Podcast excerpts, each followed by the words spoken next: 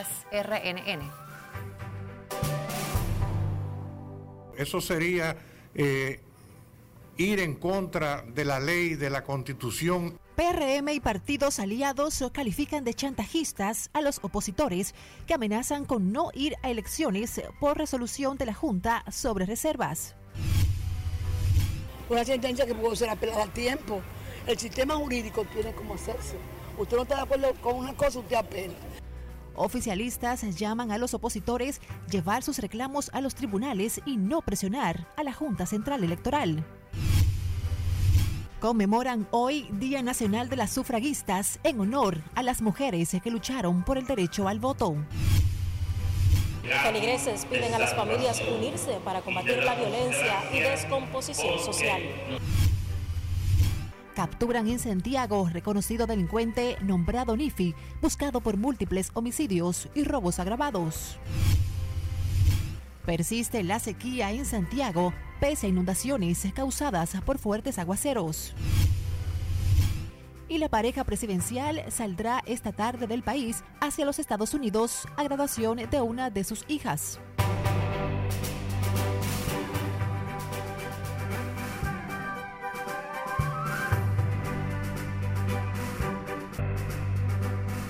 Muy buenas tardes, martes 16 de mayo, Día Nacional de las Sufragistas. Qué gusto reencontrarnos en esta primera emisión de Noticias RNN. Graciela Acevedo les saluda. Iniciamos inmediato con el PRM y partidos aliados. Calificaron como un chantaje de las organizaciones opositoras amenazar con no ir a las elecciones venideras si la Junta no reconsidera la resolución que ordena el 20% de las candidaturas por niveles. Nelson Mateo nos completa la historia un chantaje. Esa gente está desesperada. El presidente de la Comisión de Justicia del Senado, Pedro Catrain, acusó al Partido de la Liberación Dominicana y Fuerza del Pueblo de querer llevar intranquilidad a la Junta con sus amenazas y ataques a la resolución. Resulta sumamente contradictorio que ahora la oposición salga con ese argumento de querer boicotear el proceso electoral, cuando esa fue una ley consensuada, votada y aprobada por todas las fuerzas políticas que están presentes en el Congreso, es decir, tanto en el Senado como en la Cámara de Diputados. De modo que yo creo que eso no tiene ningún fundamento, eso sería eh, ir en contra de la ley, de la Constitución y de una sentencia que también ratificó el Tribunal Superior Electoral. Por eso entienden que la presión de los partidos opositores sobre el órgano electoral no deja de ser un chantaje entonces, esta ley no fue hecha para que los partidos tomaran de una candidatura, es las candidaturas, 20% de las candidaturas. Si la ley dijera el 20% de alguna de las candidaturas o de algunas candidaturas, lo diríamos así, pero es de las candidaturas, entonces eso tiene que ser una horizontalidad. No es un chantaje del PLD porque no puede, no es posible que coincida el PLD, la Fuerza del Pueblo y el, y el resto de partidos pequeños que tienen. Lo que pasa es que ellos están usando eso para que los partidos no hagan alianza, porque yo no tengo que disponer de una candidatura donde tú quieres y donde, donde tú entiendas que a ti te conviene. Eh, claro que sí, claro que sí, la Junta tiene que sopesar esa, esa resolución y darle para atrás porque, eh, te repito, podrían caer en una crisis preelectoral peor que la del 2020. Este diputado del PLD desafió la posición de su partido y aliados y asegura que la Junta, con su resolución, actúa como garante de la democracia interna de los partidos. Y yo creo que sería injusto, sobre todo un joven, pensar de que una reserva de candidaturas puede ser sobre el total. Un total en el que le da la oportunidad que la cúpula de los partidos puedan reservarse todas las candidaturas a senadores, a diputados, alcaldes y a directores y cumplir simplemente con los, con los vocales y regidores. Yo quisiera que estas fuerzas que se oponen en este momento, que están de manera cohesionada, nos preocupemos también por otros temas que son los que hacen fortalecer la democracia y el sistema de partidos, como evitar el transfugismo y también ese tope al costo de, las campañas electorales que afecta, sí afecta a la democracia y sobre todo el sistema de partidos. El PLD y Fuerza del Pueblo encabezaron un frente opositor que solicitó al órgano de elecciones reconsiderar la resolución que ordena el 20% de las candidaturas por nivel y no general, bajo la amenaza de que de lo contrario no participarían en las elecciones venideras. Nelson Mateo, RNN. Las muertes violentas y los conflictos entre miembros de una misma familia preocupan a feligreses católicos que atribuyen a la descomposición social y la falta de valores familiares el respeto hacia el prójimo, así como la falta de empatía hacia los demás. Nuestra compañera Scarlett Wichardo está en directo con los detalles desde la iglesia Las Mercedes. Adelante, Scarlett, cuéntanos. Gracias. Buenas tardes. Ciudadanos preocupados por la crisis de valores que afectan a la sociedad creen necesario crear una cultura de paz que ayude a combatir la violencia en el país que afecta en especial a los jóvenes. Hay una descomposición social debido a que algunos padres se descuidan en lo que es el cuidado de sus hijos. Para los sacerdotes y creyentes en la fe católica, la ausencia de Dios en los corazones de la gente, la deshonestidad y la insensibilidad de las personas deben motivar a las familias a prestar atención a la educación que dan a sus hijos y su efecto en la sociedad. El mundo anda mal, la sociedad anda mal, porque los hombres y mujeres prácticamente andamos mal porque estamos a espalda de Dios y no queremos practicar los valores humanos, cívicos, cristianos. La familia estamos divididos por la falta de creencias. Si estuvieran unidos al Señor, a Dios Todopoderoso, estuvieran unidos en la familia. Muy preocupante, muchos valores perdidos. Tenemos que tener un cambio y hoy en día en la sociedad también tenemos que tener más respeto hacia, hacia mm, los mayores.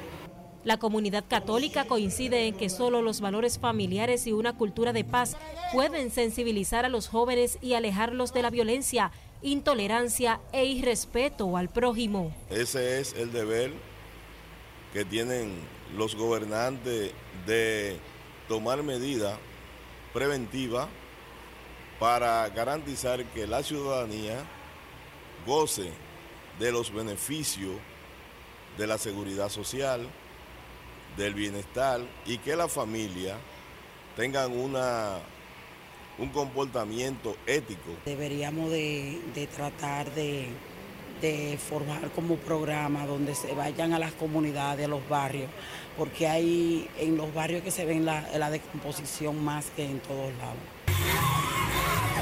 En las últimas semanas, la población ha sido testigo de un aumento de los hechos delincuenciales, feminicidios, ajustes de cuentas y otros acontecimientos violentos que han consternado a la nación que plantea mecanismos para cambiar esa realidad.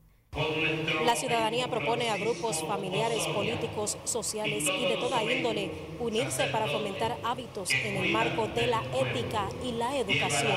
Esta es la información que tengo de momento. Paso contigo al centro de noticias. Gracias, Scarlett Guichardo, reportándonos desde la iglesia Las Mercedes. Las autoridades detuvieron nuevamente a Wagner Taveras, el gallero, pareja de Amelia Alcántara, debido a otro caso pendiente con la justicia luego de que la pareja de Alcántara completara los procedimientos requeridos por el juez de la Oficina de Atención Permanente del Distrito Nacional para obtener su libertad por el caso de presunta violencia. Las autoridades procedieron de nuevo a su detención y lo trasladaron a San Francisco de Macorís, donde enfrentará una audiencia por rebeldía de acuerdo a la orden judicial. La detención ocurre después de que Taveras saliera bajo fianza como medida cautelar tras ser acusado de agredir físicamente a la locutora.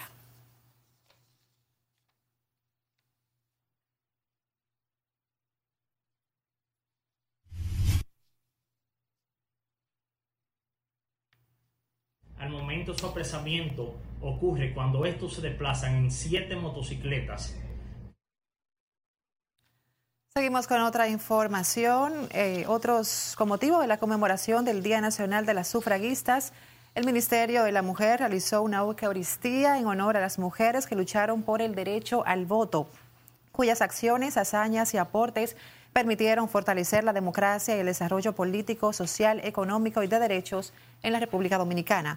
La ministra de la Mujer, Mayra Jiménez, se destacó como un hecho histórico y trascendente el decreto 132-23 emitido por el presidente Luis Abinader, que instituye el 16 de mayo como el Día Nacional de las Sufragistas.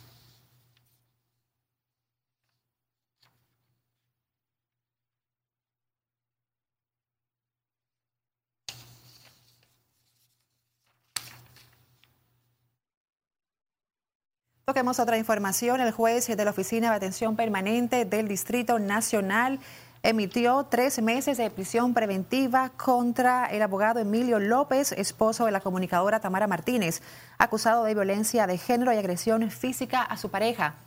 La medida de los tres meses de coerción deberán ser cumplidos en la cárcel de Najayo. La fiscal del Distrito Nacional, Rosalba Ramos, se encuentra cabezando la barra del Ministerio Público junto a la madre de la comunicadora Cesarina Peña, quien fue quien sometió la querella en contra del abogado. Martínez fue detenido el pasado viernes eh, luego de que se presentara ante la Unidad de Atención Integral de Violencia de Género tras la filtración de un video en las redes sociales eh, donde se presencia un hecho de maltrato contra su pareja. La situación de la pareja se dio a conocer a través de varios audiovisuales filtrados. Agentes de investigación capturaron a un reconocido delincuente que tiene un amplio prontuario delictivo, cometidos junto a otro que fue abatido en un enfrentamiento con unidades policiales. Los casos de homicidios más recientes que se le atribuyen a Edwin Antonio Infante de León, alias Nifi, son la de muerte de Manuel y de Jesús Brito, alias Manuel, de 23 años de edad. Sin embargo, al momento su apresamiento ocurre cuando estos se desplazan en siete motocicletas en la carretera Luperón, Puerto Plata, Santiago. Los apresados son 10 personas y se le ocupa al nombrado Nifi la pistola P80 9 milímetros. De igual manera, a otro de los componentes se le ocupa la pistola Browning 9 milímetros, serial N124202. De esto que te acusan a ti, ¿qué tú tienes que decir de esto? Dime. NIFI tiene en su contra más de seis órdenes de arresto por homicidios, robos agravados y asociación de malhechores, que en el momento de su apresamiento se le ocupó la pistola marca pistola P80, calibre 9 milímetros, con su cargador y tres cápsulas. Este será puesto a disposición de la justicia para los fines correspondientes. Otros dirigentes oficialistas calificaron de innecesarias las presiones a la Junta Central Electoral de más de 10 partidos políticos de oposición que amenazaron con retirarse de los próximos comicios si no se revierte la resolución sobre reservas de candidaturas. Laura Lamar nos amplía. Creo que una presión de tipo político. La advertencia de 13 partidos de oposición de no participar en las próximas elecciones si la Junta Central Electoral mantiene la resolución que establece que el 20% de reservas de candidaturas sea por niveles de elección sigue generando rechazo del partido de gobierno. En ese sentido, el delegado del PRM ante la Junta Central, Sigmund Freud, llamó a los opositores a llevar sus reclamos a los tribunales y no presionar al órgano comicial. Una posición similar mantiene la dirigente del PRM, Milagros Ortiz Bosch. La realidad es que nosotros en el año 2019 fuimos afectados por esa propia decisión del Tribunal Superior Electoral. El PRM acudió a, las elecciones y no tuvimos ningún tipo de desasosiego y fuimos a elecciones y ganamos las elecciones. O sea, no entiendo por qué todo este revuelo que ha hecho la oposición con una decisión que simplemente ratifica lo que se había decidido. Hay una sentencia de un tribunal, una sentencia que puede ser apelada a tiempo. El sistema jurídico tiene como hacerse. Usted no está de acuerdo con una cosa, usted apela. Pero además hay una ley que pudo haber sido desconocida o apelada o reformada en muchísimo tiempo.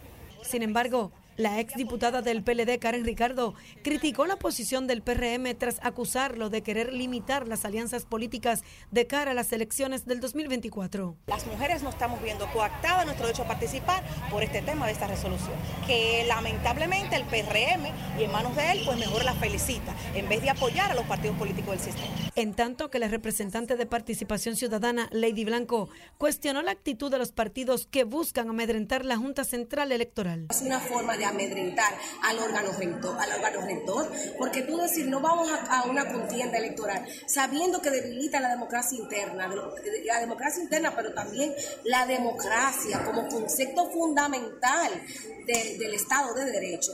Este lunes 13 partidos de oposición, entre ellos el PLD y la Fuerza del Pueblo, depositaron ante la Junta Central un recurso de revisión a la resolución que establece la reserva del 20% de las candidaturas por niveles y no en sentido general como se hizo en el pasado. Laurila Mar, RNN. A propósito, el presidente del Partido Cívico Renovador respaldó hoy la resolución de la Junta Central Electoral que establece que el 20% de reservas de candidaturas sea por cada nivel de elección. Jorge Zorrilla Osuna dijo que el órgano comicial está actuando amparado en la ley y llamó a los partidos de oposición a dejar que el Pleno de la Junta siga trabajando a favor de los mejores intereses de la democracia. El Partido Cívico Renovador no se suma a las creencias que tienen algunas organizaciones políticas de que la Junta debe de echar la resolución 1323 que no tenga el efecto que debe tener.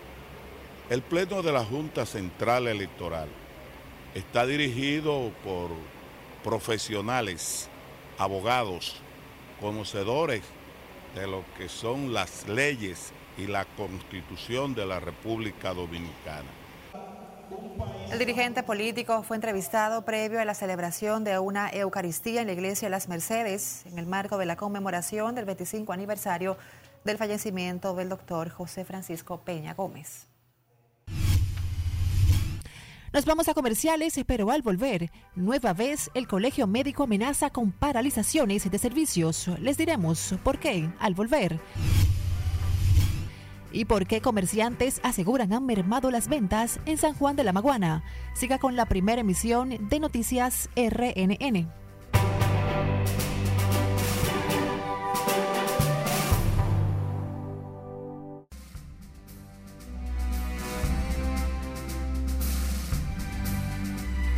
Abrimos panorama internacional con el secretario general de las Naciones Unidas, Antonio Guterres. Hizo un llamado a la comunidad internacional para que vaya en auxilio de Haití. Cesarina Ravelo nos amplía en el resumen internacional de RNN. Luego de una reunión en Jamaica con el primer ministro de ese país, Andrew Holness, Guterres calificó la dramática situación que enfrenta Haití por la crisis humanitaria, el sistema político paralizado y los altos niveles de violencia. El secretario de la ONU hizo hincapié en la necesidad de encontrar una vía política que permita reconocer a un gobierno legítimo y hacer frente a la violencia de las bandas. De su lado, el primer ministro jamaiquino Andrew Holness se mostró convencido de que las peticiones de ayuda a Haití no caerá en saco roto. Los Centros para el Control y la Prevención de Enfermedades en Nueva York detectaron una infección resistente a los medicamentos llamada Trichopiton indotinae, una cepa que los científicos dicen alcanzó proporciones epidémicas en el sur de Asia y puede causar graves daños en cuerpo humano. La nueva infección no se había detectado en los Estados Unidos, pero ya ha sido encontrada en al menos dos pacientes en New York City mientras continúan los estudios de otros casos de dicha enfermedad, cuya propagación se realiza a través del contacto de la piel. Al menos tres presos murieron tras un enfrentamiento en el Centro Varonil de Reinserción Social Santa Marta, Acatitla, al este de la capital mexicana. Las autoridades también informaron de la destitución del director y subdirector del penal, al tiempo que se refuerza la seguridad de ese centro de reclusión mientras la Fiscalía General profundiza las investigaciones. Muere uno de los tres turistas argentinos que fueron atacados a machetazos el pasado viernes al sur de México. Se trata de Benjamín Gamont, de 23 años, quien no logró sobrevivir las heridas que le propinó su atacante tras una discusión en la misma casa donde convivían los tres turistas y el agresor. La fiscalía aseguró que el atacante fue apresado y que este miércoles se le conocerá medida de coerción. El presidente de Sudáfrica, Cyril Ramaphosa, afirmó este martes que Rusia y Ucrania recibirán a un grupo de líderes africanos para discutir un posible plan de paz para el conflicto entre ambas naciones. El mandatario sudafricano aseguró que Vladimir Putin y Zelensky ya dieron el visto bueno a la visita de la delegación. Cyril Ramaphosa expresó que el éxito o fracaso dependerá de las discusiones que se celebren, pero que la propuesta de paz es respaldada por los líderes de Senegal, Uganda y Egipto. Además, el secretario general de la ONU, Estados Unidos y del Reino Unido también están informados de dicha propuesta de paz tras negociar el conflicto. Al menos 41 personas muertas tras el paso del ciclón Mocha por las zonas costeras de Myanmar y Bangladesh en la bahía de Bengala, mientras los primeros informes aloja que pueblos enteros han desaparecido en el oeste de Birmania, cuya cifra total de víctimas podrían llegar a centenas, aseguró el secretario de la Fundación Metarraya Kotarschai. El desastre por el poderoso ciclón que impactó tierra el domingo entre la costa sur de Bangladesh y Birmania cuyas precarias construcciones de bambú, donde se alojaban más de un millón de refugiados, quedaron devastadas, además de otros territorios donde hasta el momento los organismos de rescate no pueden acceder debido al mal estado en que quedaron las carreteras, lo que hace más difícil emitir informes preliminares de las víctimas mortales de personas y los daños materiales. En las internacionales, Cesarina Ravelo, RNN.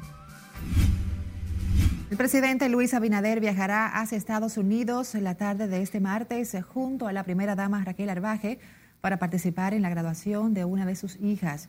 La pareja presidencial realizará un viaje de 36 horas, ya que tienen previsto regresar al país mañana miércoles. El viaje forma parte de la costumbre del jefe de Estado de estar presente en los momentos importantes de su familia y el costo del mismo será cubierto con recursos propios de la familia Abinader Arbaje. Mientras tanto, una delegación de parlamentarios de la Unión Europea recorrió la frontera dominico-haitiana por la provincia de Jabón. La delegación evaluó las actividades comerciales que realizan ciudadanos haitianos de este lado de la frontera, donde acuden decenas de dominicanos. La principal motivación es de conocer la situación de, que hemos aquí eh, y de, de mejor entender la situación y, entonces también cómo la Unión Europea ah, puede ayudar la situación aquí ah, de, de, de forma eficiente. De la delegación está encabezada por la presidenta, la eurodiputada Tilly Metz, y está compuesta por representantes parlamentarios de Luxemburgo, España, Portugal, Finlandia, Grecia e Italia.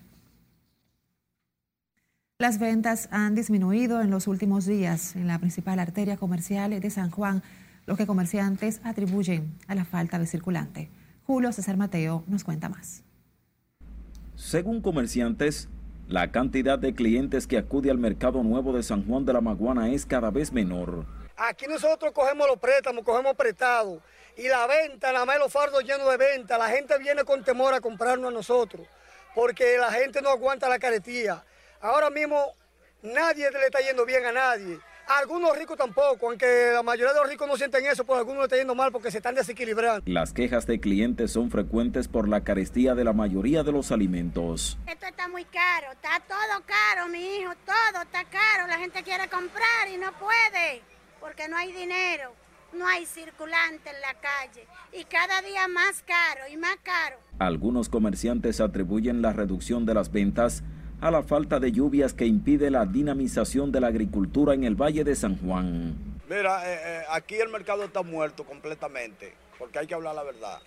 Y el gobierno prometió que iba a dar una ayuda, todavía esa ayuda no ha salido, pero tenemos esperanza de que venga. Y luego, la gente es muy fatigioso, porque fuerza mucho los temperamentos de Dios, porque si no está lloviendo aquí, no hay producciones. Es por eso que la cosa está tan difícil, porque no llueve. Cuando llueve y hay producción, la gente no está clamando tanto al gobierno, porque el gobierno no tiene culpa de eso. Para salir de la crisis en que se encuentran, Comerciantes de San Juan dijeron esperar que se haga efectivo los préstamos y otras facilidades prometidas por las autoridades. El mercado de aquí de San Juan de la Maguana, entonces esos son los días que hacen un INEPRE. Eso no tiene matado en el suelo. Casi de pedir limosna estamos aquí por eso. Esperan además el inicio de obras de infraestructura y proyectos de empleos que puedan dinamizar la deteriorada economía sanjuanera. En San Juan de la Maguana, Julio César Mateo, RNN. Seguimos con otra información. El Colegio Médico amenaza con iniciar un plan de lucha en demanda de mejoras en las labores de los galenos el pago de unos 30 millones de pesos que les adeudan por pago de incentivos. Siledis Aquino nos cuenta más. Pero ahora se inventan el San Benito de que a ese médico hay que evaluarlo para podérselo entregar. Eso no lo dice. La disposición del Ministerio de Administración Pública de restar los incentivos a los profesionales de la medicina que no superen el 85% en su evaluación por desempeño ha caído como pólvora en los médicos. Los galenos, al rechazar la iniciativa, cuestionaron a dónde van los fondos descontados y denunciaron les adeudan unos 30 millones de pesos. Olímpicamente, el doctor Mario Lama los ha venido incumpliendo y ahora se ha encontrado como ariete al Ministerio de Administración Pública que acuerdos que datan de la misma fundación del SENASA que establece que parte que parte de los presupuestos que se le dedican al SENASA y de lo que SENASA percibe a los médicos en los hospitales públicos, hay un porcentaje determinado legalmente, inclusive por la ley 8701, que debe entregársele el gremio médico también pidió mejor en las condiciones laborales al advertir tomarán acciones de no ser escuchados. En este sentido, denunciamos que las autoridades sanitarias en nuestra región exponen a los galenos a trabajar en condiciones inhumanas e inaceptables, como son la falta de seguridad en los hospitales, las unidades de atención primaria y los centros clínicos y diagnósticos, condicionando agresiones constantes de igual manera, a pesar de la actual ola de calor, no existe la climatización adecuada, incluso en algunas áreas tan sensibles como son los quirófanos. En otro orden, el presidente del Colegio Médico, doctor Senencaba, pidió activar las barreras sanitarias por la circulación del virus de la influenza B. Es un virus, impacta casi con la misma severidad eh, que afecta a las personas vulnerables, sobre todo, y también a las embarazadas incluida aquí. La influenza eh, es más bien estacional, un virus de primavera, de, de los meses más frescos, porque aquí no hay invierno, aunque puede haber uno que otro caso en verano. Cava citó que el mayor número de los casos de la gripe se registran en Santo Domingo y Santiago. Sila Disaquino, RNN. Sepa que hoy se cumple un año de la desaparición del adolescente Alexander Sang el joven cuyo rastro se perdió cuando salió de su casa en el sector Honduras, en el Distrito Nacional. Pasando el tiempo, su madre sigue angustiada e impotente. Pidió a las autoridades dar una respuesta sobre el paradero del joven. Nuestra compañera Catherine Guillén habló con ella y esta es la historia.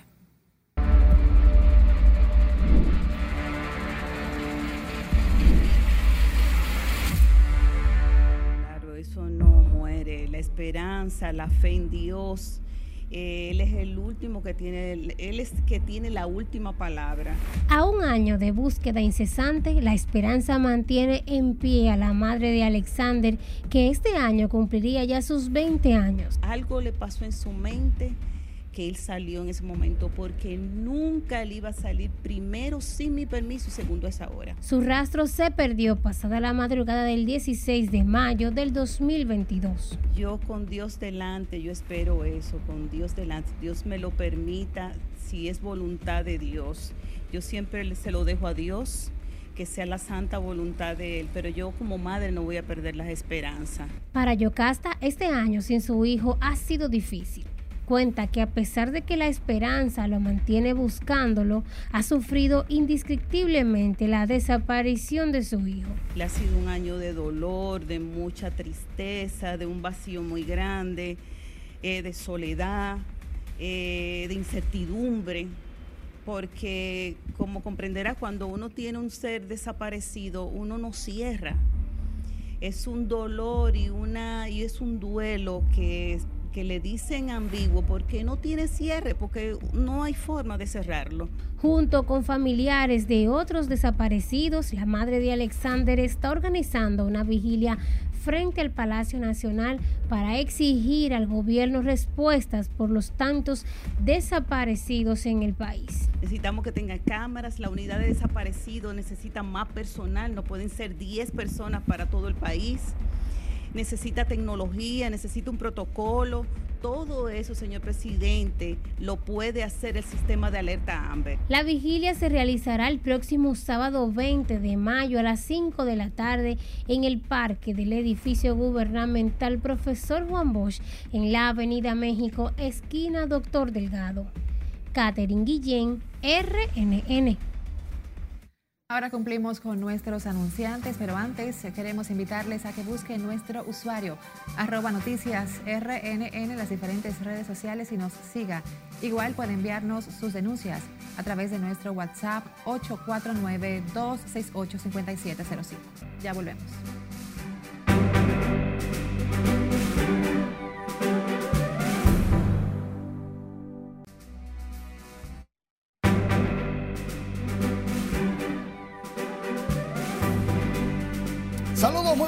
Iniciamos la entrega deportiva con un resumen de la actuación dominicana en las grandes ligas este lunes. Comenzamos con Christopher Morel, que conectó cuadrangular, la mandó al marro de Montecristi. Un tablazo de 401 pies, el número 4 de la campaña. ¿A quién se lo dio? A Framber Valdés, que estuvo lanzando cuatro entradas de ocho ponches, pero que salió sin decisión. Morel tiene tres cuadrangulares en los últimos cuatro juegos jugados, 20 en su carrera. En ese juego que ganó Houston 6 por 4, Montero, el dominicano Rafael Montero, fue el lanzador ganador y Héctor Neris el que lo salvó. Otro que conectó cuadrangular, Gerardo Perdomo, con Ron su número 3, 368 pies de línea. En Oakland, 8 tiene en su carrera el Nobel jugador dominicano. También conectó cuadrangular Jorge Polanco cuando él le da 392 pies y los honrones en el oeste, donde menos se batea, tiene 112 en su carrera y Marcelo Zuna conectó su octavo de la campaña, 439 pies al segundo piso, al morro de Montecristi la mandó Osuna, 204 tiene de por vida y se calentó el hombre. El Big Bird de Boca Chica para el mundo se ha calentado. Atención. ¿Qué es esto? Johnny Brito ganó el juego, se lo vio pasar. Cinco entradas y un tercio de una carrera. Y Johnny Brito le ganó el juego para los Yankees. Shohei Otani hizo de todo. Escuchen esto, porque no siempre vamos a ser testigos de historia. Shohei Otani batió de 5-4, dio cuadrangular, dio triple, anotó tres veces, remolcó tres carreras, lanzó siete entradas ganó el juego, tiene 5 y 1, 3.23 de efectividad y ponchó a 5, hace de todo. Llegó el día, 8 y media de la noche, hora dominicana. Este martes los Lakers visitan a los Denver Nuggets en el inicio de la final de la conferencia oeste de la NBA. Cuatro veces se enfrentaron en la serie regular.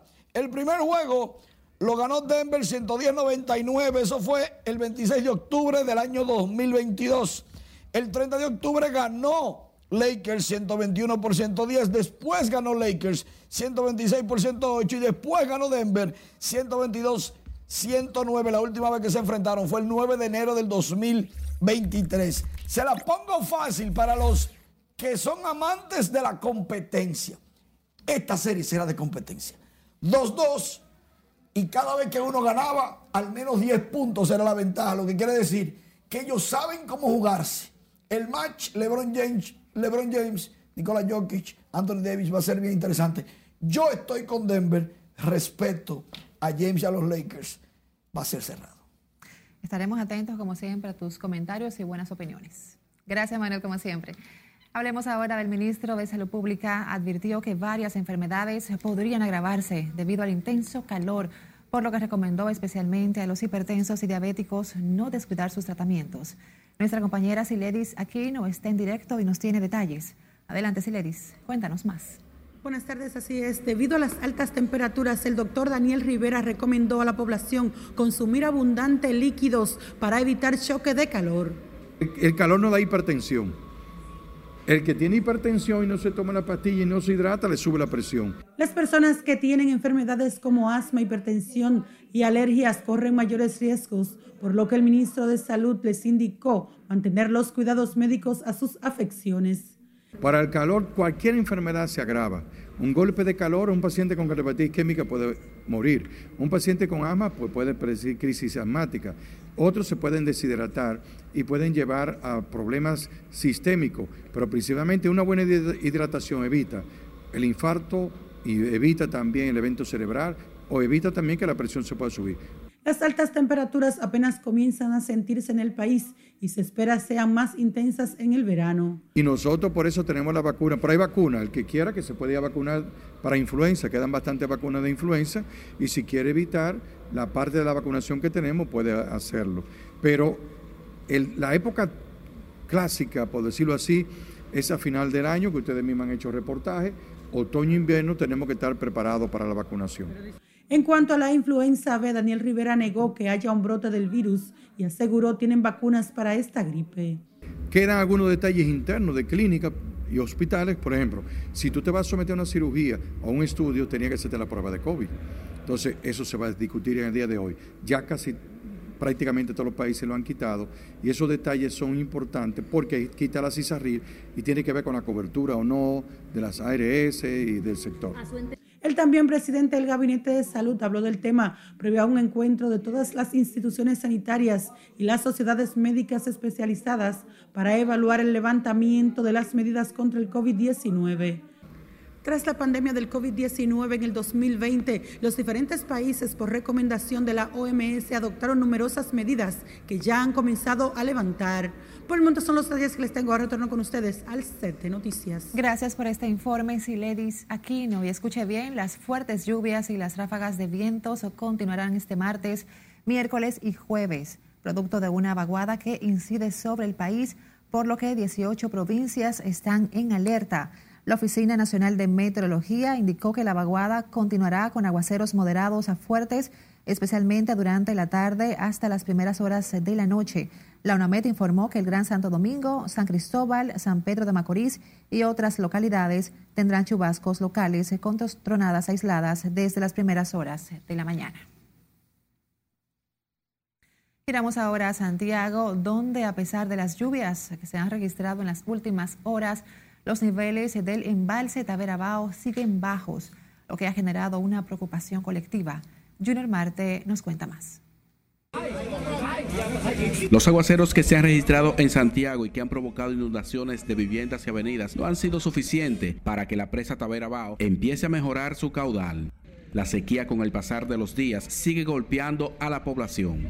No, hay que llevarla controlada, porque eso es lo que hay que hacer. Si hay un poquito hay que controlarla. Y si no hay, hay que buscarla donde la haga. Yo tengo tinaco y lo ahorro mucho. Por eso. Un llamado que usted le haga a las autoridades. No, tú sabes que, hay muchos mucho problemas con, con, la lluvia, que de los ríos, la presa. Pero nada, que no nos lleven más paso, que nos la llevan los viernes, nos la llevan los sábados y nos la llevan los lunes. Algunas personas afirman hacer malabares para conseguir el preciado líquido. No ahorrar agua, no. Aquí se compra botellones para cocinar, para bañarse, cosas así. ¿Cuánto cuesta un botellón por aquí? Un botellón de agua, 60 pesos. También algunas propietarias de salones de bellezas definen la situación como dramática, ya que al costo de la factura del agua se le suma la compra de camiones cisternas. Adiós, comprar agua, porque hay que comprar, porque que el negocio necesita, necesita mucha agua y tenemos que tener agua constantemente ahí. Yo lleno dos tinacos y con eso me resuelvo hasta que ellos le den la gana de mandarla. Las presas se han agravado más allá del nivel de la sequía. Ayer el presidente Luis Abinader señaló que el gobierno busca la forma de tratar de mitigar la situación ante los bajos niveles que registran las presas del país. Mientras la Corporación del Acueducto y Alcantarillado de Santiago siguen recomendándole a la población hacer un uso racional del agua. En Santiago, Junior Marte, RNN. Cambiemos de información. El ministro de Educación Superior, Franklin García Fermín, pidió a la dirección de la Policía Nacional incrementar el patrullaje policial en el entorno de las universidades para evitar hechos delictivos.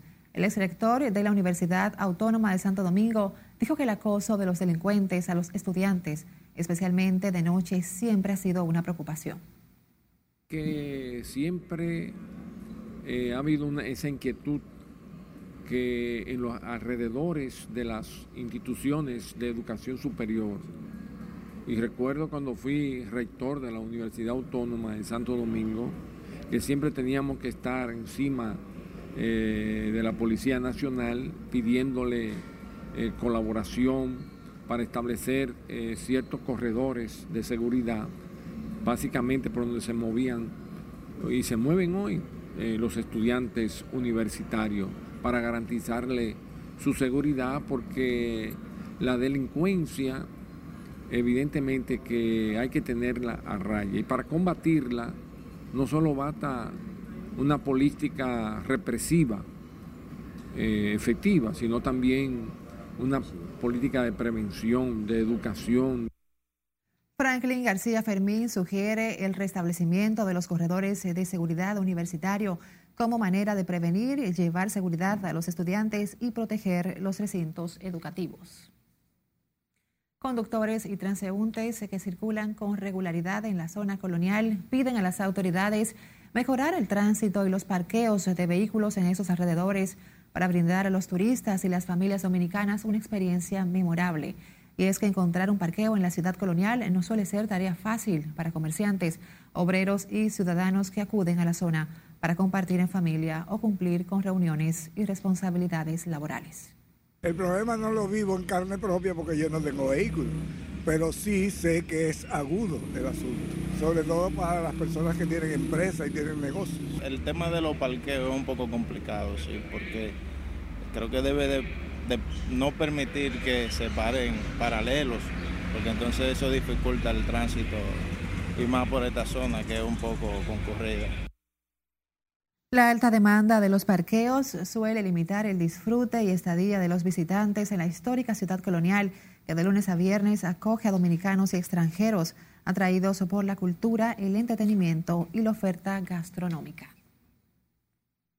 A propósito de esta fecha, el presidente Luis Abinader encabezó este martes la primera conmemoración del Día Nacional de las Sufragistas establecido mediante el decreto 132-23 que establece la democrática y el desarrollo político, social y económico del derecho de la República Dominicana. En ese sentido, el mandatario reiteró compromisos con el avance de las políticas paritarias a favor de la mujer y el reconocimiento de los derechos económicos, sociales y culturales. Pero con el firme objetivo de lograr un mejor país para las mujeres. Señoras y señores, trabajemos en unidad para construir una sociedad de paz y donde hombres y mujeres seamos iguales de hecho y de derecho. Esa fue la lucha de las sufragistas. Nuestro voto es determinante para ganar las elecciones, tanto por el desafío que enfrentamos, por lo tanto el desafío que enfrentamos es que se naturalice la participación igualitaria y el ejercicio ciudadano conscientes, conscientes de que todas las personas tenemos los mismos derechos. La gran apuesta en la República Dominicana tiene que ser por una participación política donde las mujeres estemos en una representación paritaria. Durante el evento se presentaron audiovisuales alusivos a la época, parte de la memoria documental periodística del proceso de lucha por el voto femenino, así como una puesta en escena con personificaciones de algunos de los momentos más relevantes de las sufragistas. Y así nos despedimos en esta tarde en la primera emisión de Noticias RNN. Graciela Acevedo, en nombre del equipo, les desea feliz resto de la tarde.